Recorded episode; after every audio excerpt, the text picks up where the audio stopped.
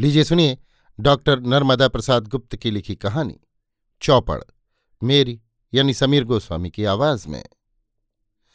उसने गढ़ी की ड्योढ़ी से सटे हुए सजे धजे कमरे में चौपड़ बिछाना ठीक समझा था। चौपड़, चतुरंग, गंजीफा आदि अक्सर वहीं होते थे। कभी कभी तो रानीजू अपनी सखी सहेलियों के साथ वहीं आ जाती थीं और राजाजू को न्योता भिजवा देती थीं। तब चौपड़ की बाजी का रंग ही अनोखा होता था।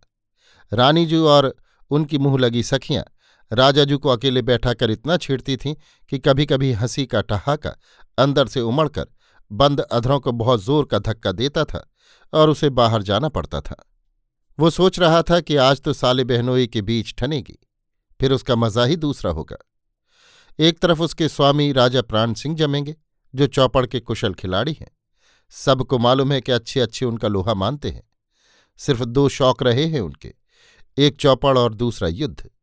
दोनों में गोटें बैठाना उनका बाएँ हाथ का खेल है। पांसे उनका कहना मानते हैं और विरोधी को नाको चने चबा देते हैं। इस तरफ़ उन्हीं की गद्दी ठीक रहेगी, क्योंकि बगल में रानीजू बैठ सकती हैं। दूसरी तरफ़ पन्ना नरेश महाराज अमान सिंह रहेंगे, जो यहाँ पहली बार आए हैं। पन्ना रियासत बहुत बड़ी है। उसके मुकाबले में अकोड़ी कुछ नहीं। तय है कि उनका खेल भी बीस होगा। लगता है कि कांटे की बैठेगी। वैसे तो अंतपुर की सेवा में लगे उसे पचासक वर्ष हो चुके थे और बुढ़ापे में उसे किसी चीज़ से कोई दिलचस्पी नहीं रह गई थी। पर इस समय न जाने क्यों उसमें नया उत्साह सजाग उठा था। उसने छह सात चौपड़ों को खोल खोल कर देखा था। किसी में राधा कृष्ण और शिव पार्वती बने थे। तो किसी में अश्वयुद्ध, हस्तियुद्ध, चौगान आदि अंकित थे। चौगान वाली ही उसे ज़्यादा पसंद आई थी इस मौके पर। उसने जैसे ही उसे कालीन पर बिछाया, वो नई बहू जैसी दमक उठी। रेशम पर कलाबत्तू का काम अनोखी छटा बिखेर रहा था। पहले चौगान के दृश्य चांदी के रूप अहले तारों से गढ़े थे, फिर चौपड़ के खाने, सोने के सुनहरे तारों से। जगह जगह अलंकरणों से राजसीपन झलक रहा था। उसके काम से वो भी मोहित हो उठा था और ज़रूरी वस्तुएँ जुटाते हुए उसे हर बार देख लेता था। सब कुछ करीने से लग चुका था। लोढ़े से लेकर पानबिरी तक उसने कई बार गणित लगा लिया था, क्योंकि खेल के बीच किसी चीज़ की कमी कभी कभी महाभारत खड़ा कर देती है। हाथी दांत के खूबसूरत पांसों को देख उसे कौरव पांडवों की कथा याद आ गई थी और उसके बाएँ अंग फड़क उठे थे। तब उसने चिंतित होकर भगवान से विनती की थी अपने राजा की कुशल क्षेम के लिए। आशंकाओं की गिरफ्त में फंसा वो खामोश खड़ा था कि राजा प्राण सिंह स्वयं आए और पूछने लगे, सब ठीक ठाक है ना ककाजू? चौंक कर उसने उत्तर दिया था, हजू अवाई हुए पैमोरी बिंत वारी सुन ली जाए कि सगे संबंधी खां अखाड़ो नहा को जाए। का बात भई ककाजू? भे तो अपने पन्ना वाले कुंहरजू आए। राजा ने मुस्कुराते हुए पूछा था और उसने कहा था, कछु नहीं मोरी बाई आँख फरकी हती। लेकिन राजा ने कोई ध्यान न दिया था। केवल कुछ शब्द उसके कानों से टकराए थे। ककाजू, अपने ही ने सिखाव हतो कि सगुन असगुन रन में जूझे कहाँ होत। थोड़ी देर में बाजी जम गई थी। हास्य, विनोद और व्यंगों के तीर बराबर छूट रहे थे। कभी इस तरफ़ से और कभी उस तरफ़ से। हँसी के ठहाके भी अपनी गूंजे छोड़ रहे थे। दोनों खिलाड़ी अपनी अपनी आसंदियों पर मजबूती से बैठे हुए दुआ पौबारा जैसी घोषणाएँ कर रहे थे। पासों को पारते थे और मन के आँख देखकर जोश से चिल्ला पड़ते थे। गोट के मारने पर व्यंग की चुटीली मार पड़ती थी जो अंदर तक कसकती थी। कई बार कुंवर राजा ने पन्ना वाले महाराज को सांसद में डाल दिया था। पर वे सहन कर गए थे। बाजी कुछ ऐसी घूमी कि पन्ना वाले महाराज पराजय की कगार पर खड़े हो गए और कुंवर प्राण सिंह ने मन चाहे पासे पड़ने पर गोट मारते हुए कहा, हमने जब गोट मारी। बुंदेलन ने बाजी हारी। पन्ना वाले महाराज एकदम क्रोधित होकर बोल पड़े जी ने हमारी गोट मारी, हमने ऊकी गर्दन मारी।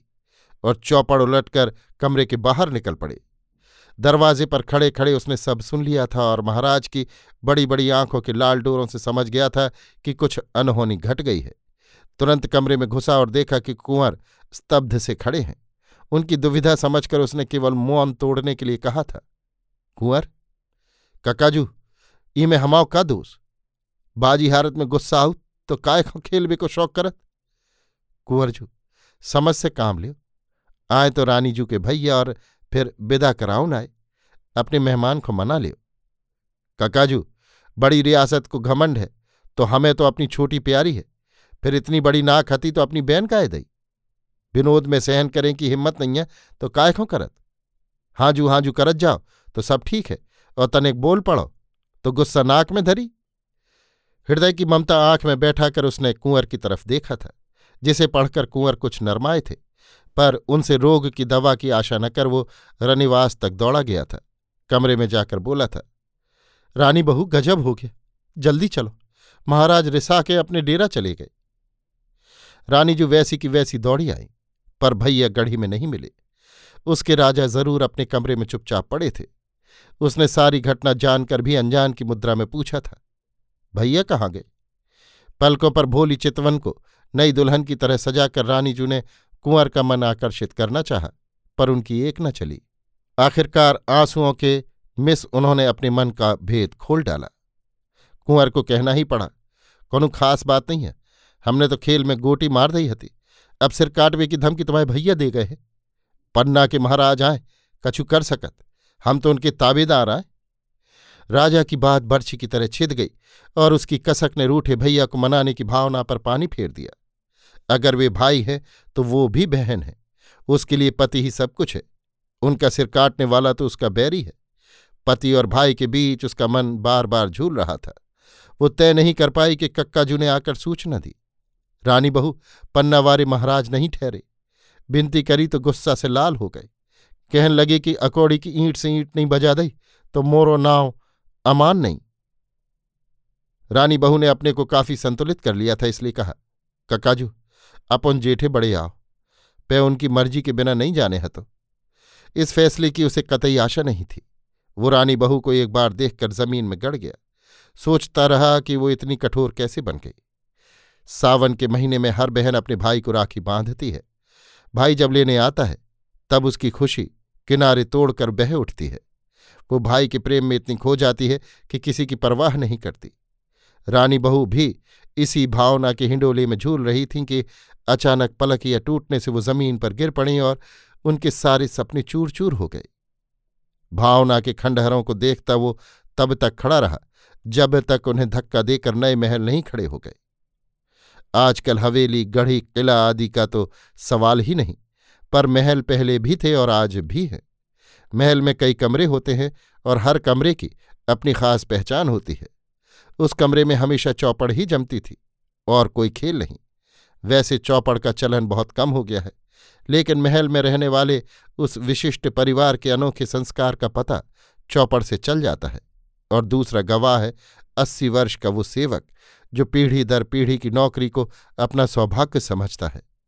इसलिए वो बड़े गर्व से उस कहानी को कहता है, जिसकी याद उस राछरे की कथा से आती है। राछरा यानी अमान सिंह या प्राणवली का राछरा जो गाँव गाँव गाया जाता है। भाई बहन के संबंधों की ऐतिहासिक गाथा।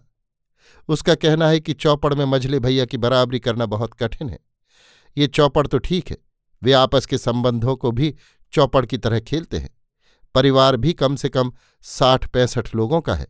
इसलिए रिश्तेदारी का भी अच्छा फैलाव है। कोई ना कोई मौजूद रहता है और मझले भैया उसे उसी कमरे में बैठा कर अपनी गोटे बैठाते हैं। उसे याद है कि एक बार कन्नौज वाले मनोज भैया अपनी बहन को लेने आए थे और मझले भैया ने अपने दांव पेंच दिखाए थे। उसकी आँखें आज भी सावन की घटा सी झिरने लगी हैं, जब कोई उसे छेड़ता है। असल में उस परिवार में कन्नौजवारी रानी बहू की तरह सुंदर, सज्जन और कुशल कोई न थी। जब से उसने इस घर की देहरी पर पैर रखा था, तब से घर की काया पलट गई थी। ये बात नहीं कि उसने इस परिवार के पुराने संस्कारों को छुट्टी दे दी हो, पर इतना ज़रूर है कि उन्हें नए रूप में नई जरूरतों के अनुसार ढाल दिया है।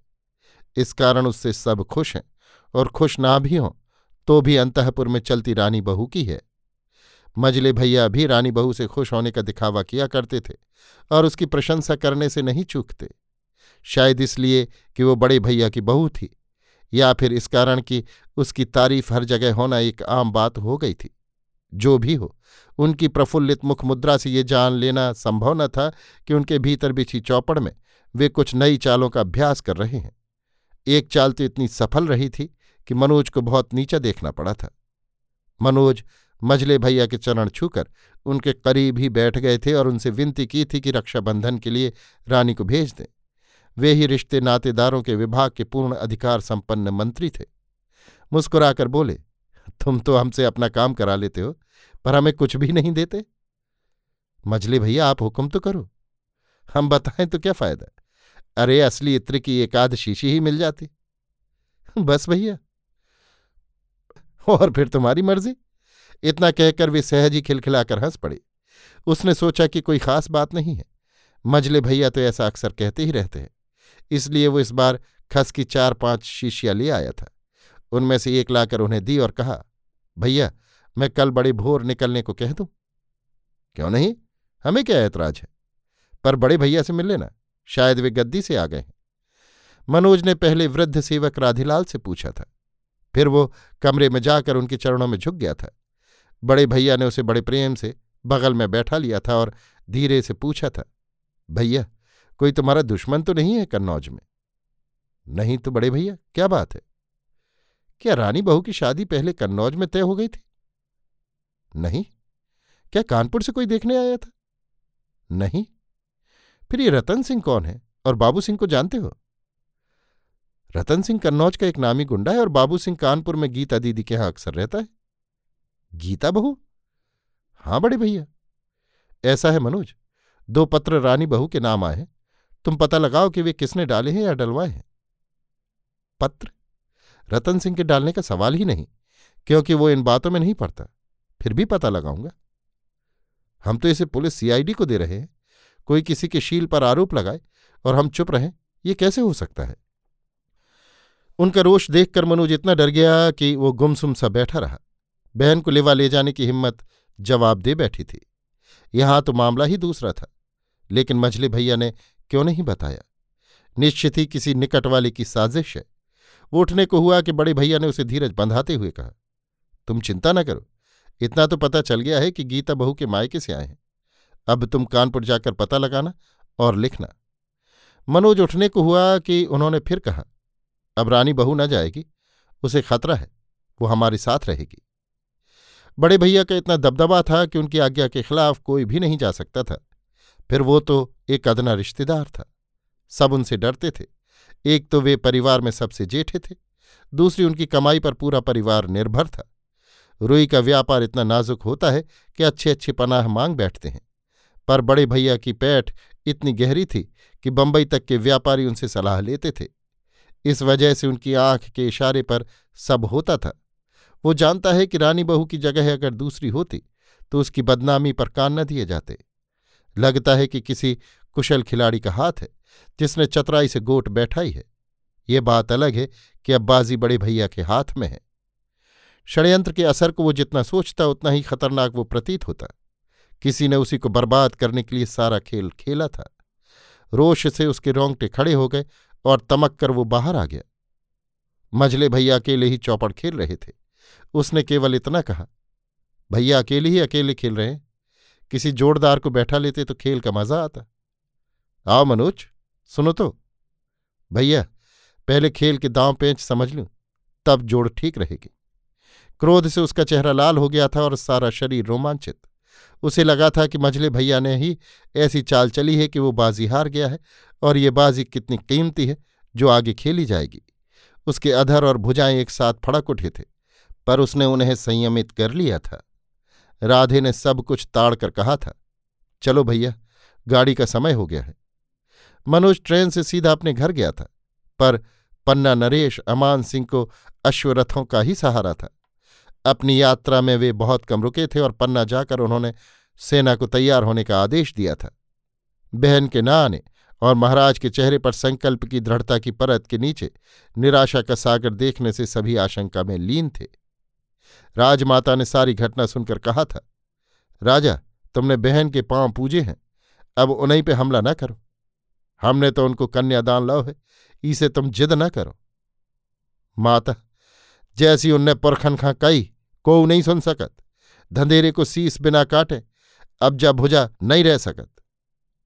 राजा नौ नौ रातो कि मैं पहले ही मर जाती और मौत ना आती तो पहले ही से बांझ होती। राजमाता रोने लगी थी। महारानी ने भी विनय की थी।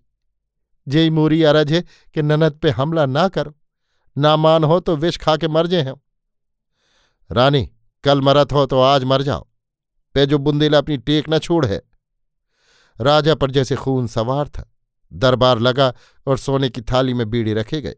सब दरबारी, सामंत और वीर बुंदेला महाराज का मुख जोह रहे थे। बीड़े किसी ने नहीं उठाए।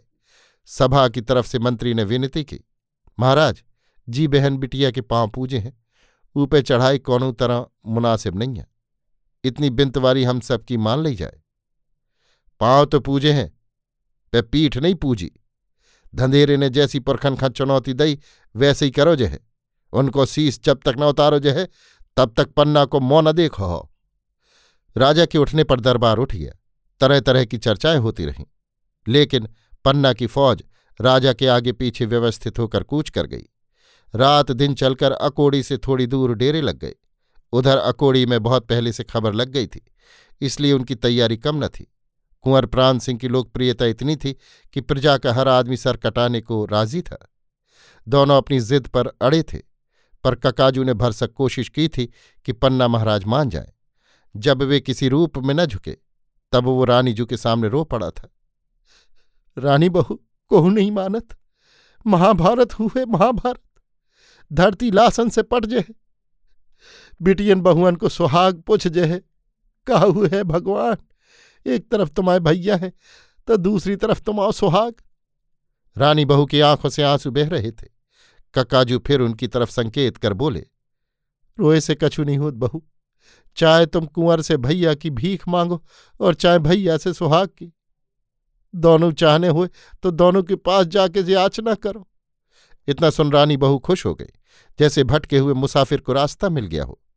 पहले वे अपने राजा के पास गईं और अपना आचाल फैलाकर बोली, महाराज से एक भीख मांगत, देन कहें तो अरज करो।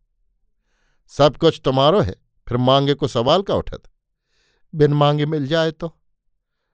जा समैया ऐसा ही आए, जाब हमने तुम्हारे भैया की भीख दई, जेई मगाउन आई थी राजा रानी की मंशा समझ गए थे और उन्हें पूरा कर उन्हें संतोष ही हुआ था। रानी ने अपने राजा को इतनी ऊंचाई पर खड़ा पाया था कि वो उनके सामने अपने को बहुत बौनी महसूस करने लगी थी। सलज्ज होकर जैसे ही उसने उसकी आँखों को पढ़ने की कोशिश की, वे मुस्कुरा उठे थे, जैसे वे कह रहे हों कि ऐसा दाता दूसरा न मिलेगा। अब परीक्षा थी उसके भैया की। वो ककाजू को साथ लिए चोरी छिपे पन्ना के डेरा में गई थी और वहाँ उसने भैया को अलग ले जाकर कहा था भैया राखी लाई हूँ। बहना, अब मोए पास कछु नहीं बचो। हमेशा कछु न कछु देवे वारो। पन्ना जैसी रियासत को राजाधिराज सो इतनो लाचार हो गो हाँ बहन, सुहाग छोड़ जो कछु चाहो, हम तुरते ही दे हैं। भैया, सुहाग से बढ़ के दुनिया में कछु नहीं। भौजी से हमारी आखिरी बिनती कह दइयो कि हमने अपनो कर्तव्य पूरो कर दो तो। ऊसे आंगू हमारे बस को न हतो ककाजू ने रानी बहू के पास आकर पाँव पकड़ लिए। बहू, तुम देवी हो। चलो, अब देवी की ज़रूरत नहीं है। दूसरे दिन सवेरे से ही युद्ध शुरू हो गया, और जो हर युद्ध में होता है वही हुआ। कई दिन तक पन्ना की सेना ने गढ़ी को तोड़ने का प्रयत्न किया, पर वे सफल न हुए। उनकी शिकस्त पर गढ़ी की बेड़नी तक नाच उठी। सभा सिंह की लली, सभा सिंह की लली, खनुआ केड़ा की न जीत अकोड़ी में डरी, उनकी ये कऊ न चली। ज़ाहिर है कि पन्ना के महाराज को ये बोल चुभे होंगे और वे क्रोध में तमतमा उठे होंगे। लेकिन थोड़ी देर बाद पीड़ा की कराह ही बची होगी। फिर कभी जगना, कभी सोना और सबेरा। गढ़ी के द्वार पर सेना का जमाव, मदांध हाथियों और लट्ठों की ठोकर, पर किवाड़ जैसे वज्र हो गए थे। गुस्से से तमक कर राजा अमान सिंह हाथी पर सवार हो गए और राजभक्ति से भरकर एक सैनिक हाथी की सूंड से चिपट गया। राजा ने अंकुश लगाया हाथी चिगाड़ कर दौड़ा और किवाड़ों के बर्छी जैसे कीलों से टकराया। भावना से भरा एक इंसान सूली पर चढ़ गया। तब दरवाज़ा तक हिल गया और किवाड़ जैसे गश खाकर गिर पड़े। युद्ध से अंधी सेना नरभक्षी दानवी की तरह गढ़ी के भीतर दौड़ पड़ी। युद्ध का एक और भयंकर दृश्य, जिसे देख राजा प्राण सिंह हिल गए। न जाने क्या सोचकर बोल उठे, बंद कर दो युद्ध। जीखो लड़वे को शौक हो मुँह से लड़ ले। महाराज अमान सिंह ने उधर से ललकार दी और दोनों साले बहनों या आमने सामने थे। दोनों भिड़ गए। कई बार प्राण सिंह की फुर्तीली तलवार अमान सिंह की गर्दन तक पहुंचकर रुक गई। जैसे उसे रानी बहू को दिया गया वचन याद आ गया हो। लेकिन अमान सिंह तो जैसे तुले हुए थे। बार बार मौका खोजते और बार बार निराश होते। उनकी खीज ज़्यादा बढ़ चुकी थी। शायद यही अंदाज लगाकर कक्काजू बीच में आने के लिए दौड़े थे।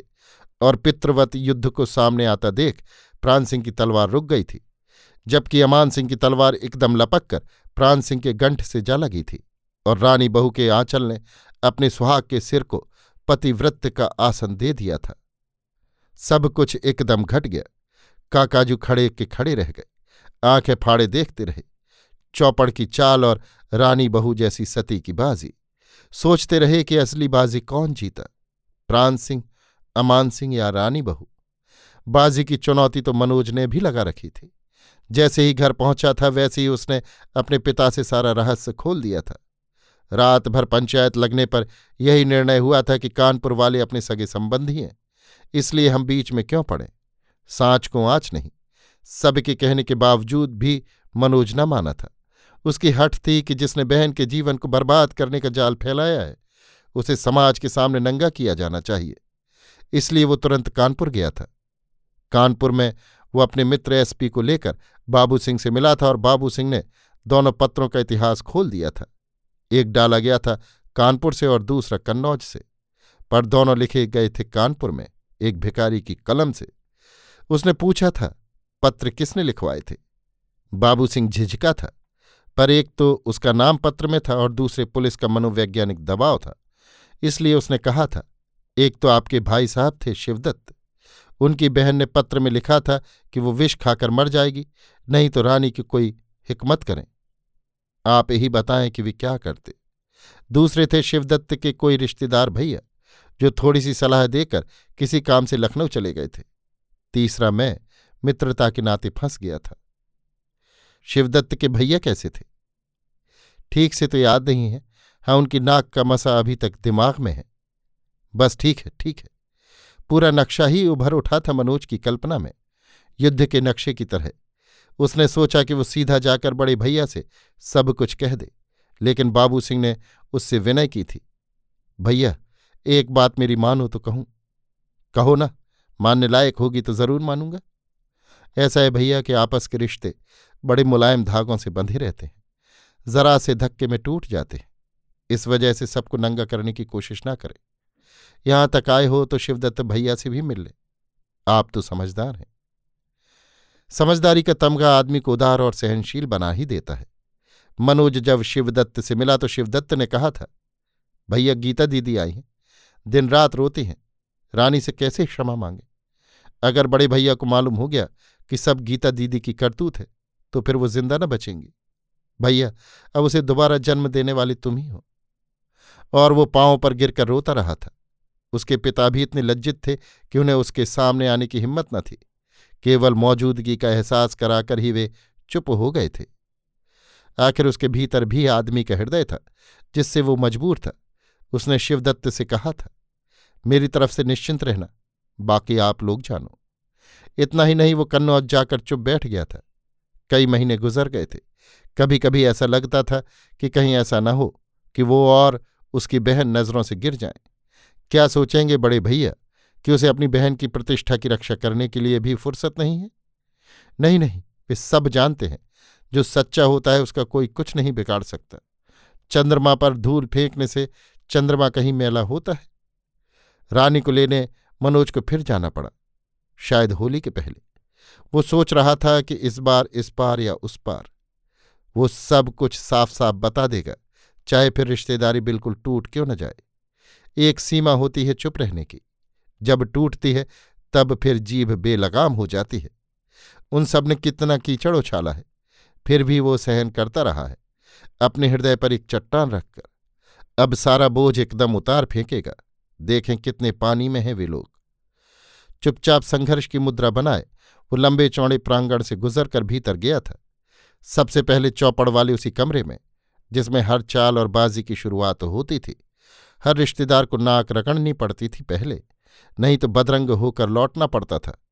जैसे ही उसने बाहर जूते उतारे और सामान रखा, वैसे ही राधे ने हाथ जोड़कर नमस्कार की थी। उत्तर में उसने इतना ही कहा था, तुम हाथ न जोड़ा करो काका, तुम तो मेरे पिता तुल्य हो। उसने हाथ के इशारे से कमरे में जाने को कहा था, और वो समझ गया था कि रास्ता शायद साफ़ है। भीतर बड़े भैया की गद्दी लगी थी, और वे कोई किताब पलट रहे थे। उसने तुरंत उनके चरण स्पर्श कर आशीर्वाद लिया था। वे प्रसन्न चित्त थे। बोले, अभी कल ही तुम्हारी चिट्ठी आई थी। हमने बहू से कहा था कि अब ना ही करोगी तो भैया फिर लेने ना आएँगे। और वे खिलखिलाकर हंस पड़े थे। वो भी खुशी से झूम उठा था। उसे लगा था कि बादल छट गए हैं। आकाश साफ़ हो गया है और चंद्रमा अपनी हँसी बिखेरने लगा है। लेकिन अभी कुछ भी नहीं कहा जा सकता।